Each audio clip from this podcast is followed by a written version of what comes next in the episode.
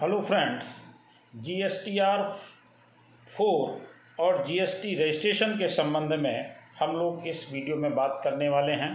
सबसे पहले बात करेंगे जीएसटी रजिस्ट्रेशन के संबंध में, जिसमें एक बहुत बड़ा चेंज है और उसके बारे में एक सर्कुलर इशू किया गया है। इसके साथ ही साथ हम बात करेंगे जी एस फोर की, जिसमें जो निगेटिव लाइबिलिटी की समस्या थी, उससे संबंधित प्रश्न लोगों के बहुत सारे हैं, उसके संबंध में बात करेंगे। तो सबसे पहले आइए हम लोग बात करेंगे जीएसटी रजिस्ट्रेशन में जो चेंज आया है। जीएसटी रजिस्ट्रेशन में जो लोग रजिस्ट्रेशन करा करके गायब हो जाया करते थे और दूसरी फर्म खोल लिया करते थे, उससे संबंधित एक सर्कुलर जारी हुआ है, उसके संबंध में हम लोग बात करने वाले हैं। तो आइए सबसे पहले देखते हैं कि वो जो सर्कुलर है, वो क्या है। देखिए, जैसा कि इसमें दिया हुआ under the goods and service tax act registration process has been simplified as a part of ease of doing business.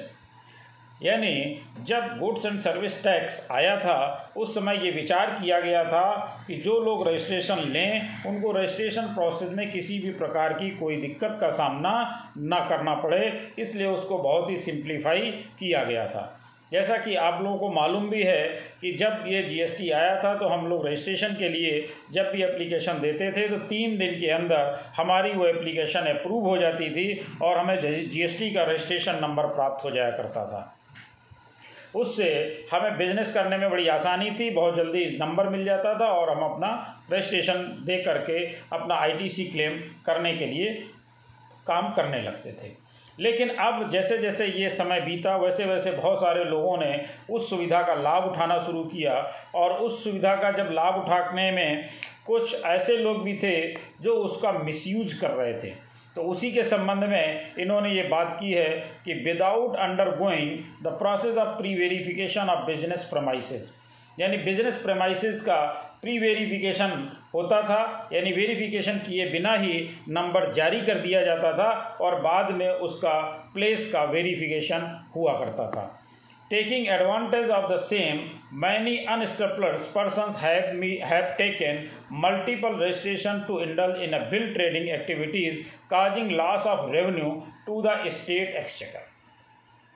अब उसका इम्पैक्ट हुआ ये कि जो लोग गलत मंशा से रजिस्ट्रेशन ले रहे थे, यानी बिलिंग का काम करने के लिए रजिस्ट्रेशन ले रहे थे, उनको भी बड़ी आसानी से रजिस्ट्रेशन प्राप्त हो जाता था और वो इसका मिसयूज कर रहे थे, यानी कि बिल केवल बिल जारी करने का काम कर रहे थे। कई सारे उन्होंने रजिस्ट्रेशन ले रखे थे,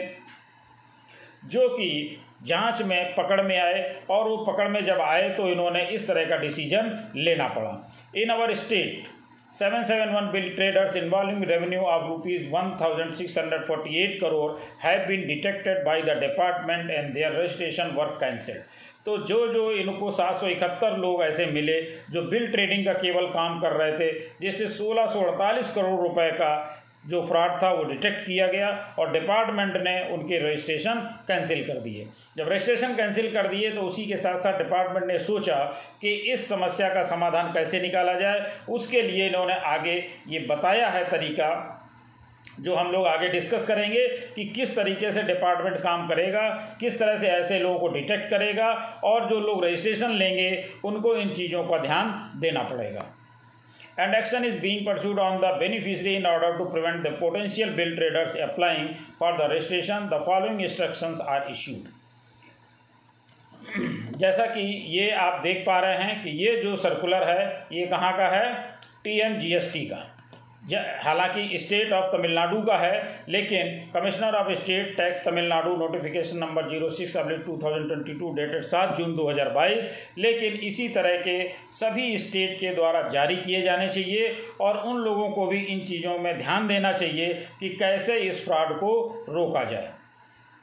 क्योंकि जो लोग सही काम करने वाले हैं, उनको रजिस्ट्रेशन तुरंत प्राप्त हो सके और इन ऐसे फ्रॉड करने वाले लोगों की वजह से ऐसी समस्याएँ उत्पन्न होती हैं जिसकी वजह से जो सही काम करने वाले लोग हैं, उन्हें भी रजिस्ट्रेशन समय से प्राप्त नहीं हो पाता है।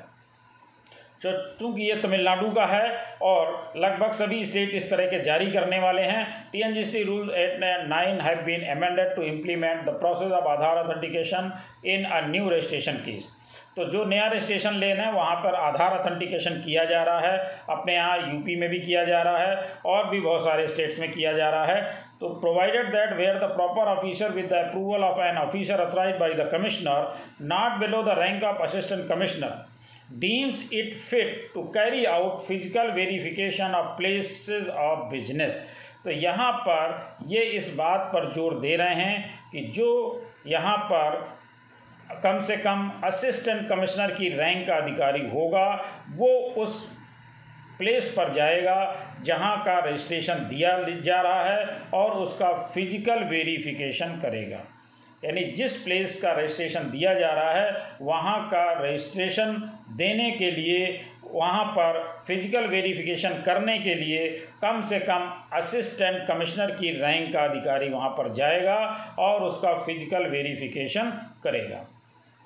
The registration shall be granted within thirty days of submission of application यानी एप्लीकेशन सबमिट होने के तीस दिन के अंदर वो इस तरह का कार्य करेगा और रजिस्ट्रेशन जारी करेगा। After physical verification of the place of business in the presence of the said person in the manner provided under rule 25 and verification of such documents as the proper officer may deem fit तो जो भी verification उसे करना है documents को check करना है और उसको करेगा देखेगा our experience shows that the bill traders after getting registration issue invoices without supply of goods और services for a huge amount within a short span of time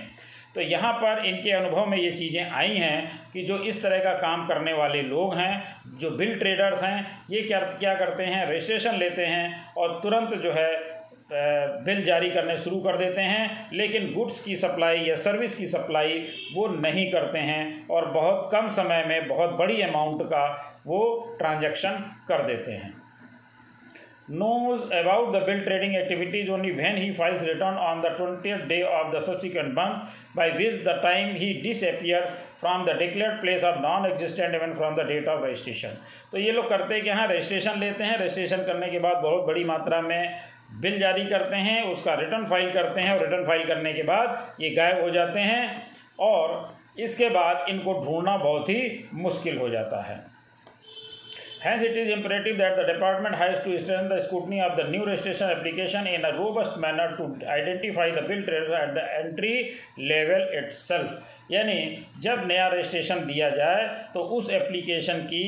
मजबूती से छानबीन की जाए जिससे कि बिल ट्रेडिंग का काम लोग ना कर पाएँ और उसमें क्या क्या चीज़ें हैं कौन कौन से पैरामीटर्स हैं जो उनको देखने हैं चेक करने हैं, उसके बारे में इन्होंने बात की है। तो उसमें ये पैरामीटर्स दिए गए हैं। Hence it is instructed that any application for new registration file has to under the process of matching with the database as to whether any of the following six parameters pertaining to cancel registration found to have been matched with details provided in the application for new registration to invariably undertake pre-verification of the business premises by the jurisdictional proper officer as per the notification in the reference cited so as to the deter the bill traders from applying for new registration यानी जो नया registration apply कर रहे हैं, उनमें से आपको ये देखना है कि कहीं इस तरह की कोई डेटाबेस में मैचिंग तो नहीं हो रही है, जिन्होंने इस तरह का काम किया हो, गलत तरीके से रजिस्ट्रेशन का काम किया हो,